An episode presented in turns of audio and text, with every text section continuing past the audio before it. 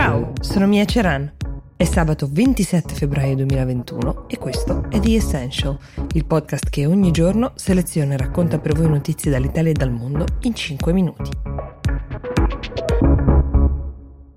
Era ottobre 2018 quando il giornalista Jamal Khashoggi, inviso al regime saudita per il suo lavoro da diverso tempo, è stato ucciso eh, prima rapinato e poi ucciso brutalmente a Istanbul. È stato uno di quei casi eclatanti in cui gli osservatori eh, di tutto il mondo convenivano sul fatto che il principe saudita, MBS, come viene chiamato Mohammed bin Salman, le cui azioni sono sempre state al centro delle indagini di Khashoggi, non solo non poteva non sapere di un'operazione del genere condotta chiaramente da eh, servizi sauditi, ma probabilmente ne era stato anche mandante.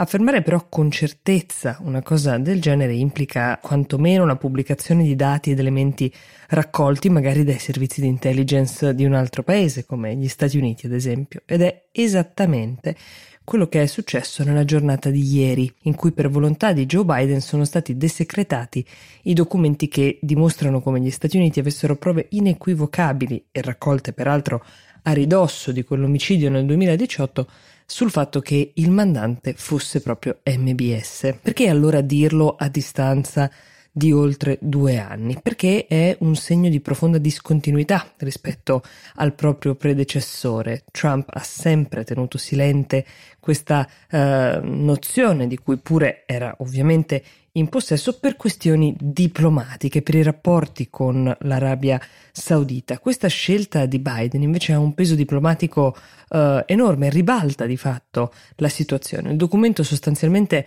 dice che è assolutamente impossibile per il tipo di controllo che esercita il principe saudita nel paese che egli non sapesse. Questo nonostante la messa in scena di anche un processo messo in piedi uh, dallo stesso MBS lo scorso settembre, un processo definito anche uh, dagli osservatori ONU come una parodia di giustizia. Ora non resta che vedere quali saranno le conseguenze diplomatiche su scala globale di questo passo di Biden. È molto chiaro che su questa notizia torneremo perché è difficile che di conseguenze non ce ne siano.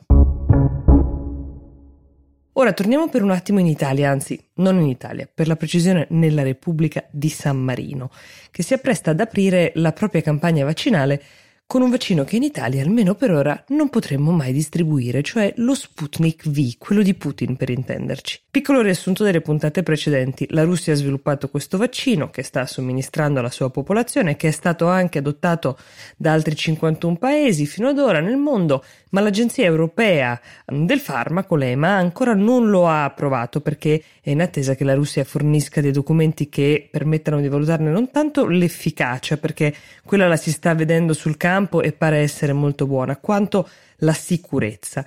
Vi ho raccontato come la Serbia sia ad esempio molto avanti nella sua campagna vaccinale dopo aver scelto di adottare il vaccino cinese e il vaccino russo, di cui c'è ampia fornitura. Ecco, in piccola parte, visti i ritardi nella consegna degli altri vaccini che attendeva, San Marino conta di fare lo stesso e a differenza dell'Italia può farlo non essendo paese membro dell'Unione Europea e non dovendo sottostare ai tempi e alle autorizzazioni dell'EMA. Si assume sostanzialmente il rischio di questo vaccino che andrà a somministrare più o meno al 17% della sua popolazione. Um, queste sono le dosi che sono state acquistate finora e che sono arrivate il 23 febbraio a San Marino. Ad ora questo piccolissimo, questo fazzoletto di territorio tra Emilia Romagna e Marche che è San Marino ha avuto 3.600 casi conclamati di contagio, 73 morti ufficiali registrate per causa Covid, è di fatto lo Stato con la più alta mortalità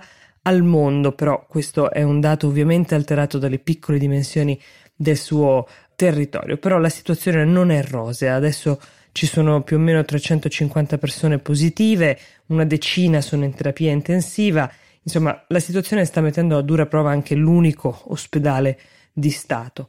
E la situazione delle varianti ha spinto i governatori ad acquistare intanto queste 7500 dosi di Sputnik V. La restante parte della popolazione, quella che non viene coperta in questo 17-18% con le 7500 dosi, verrà vaccinata invece con i vaccini di Pfizer e Moderna quando arriveranno.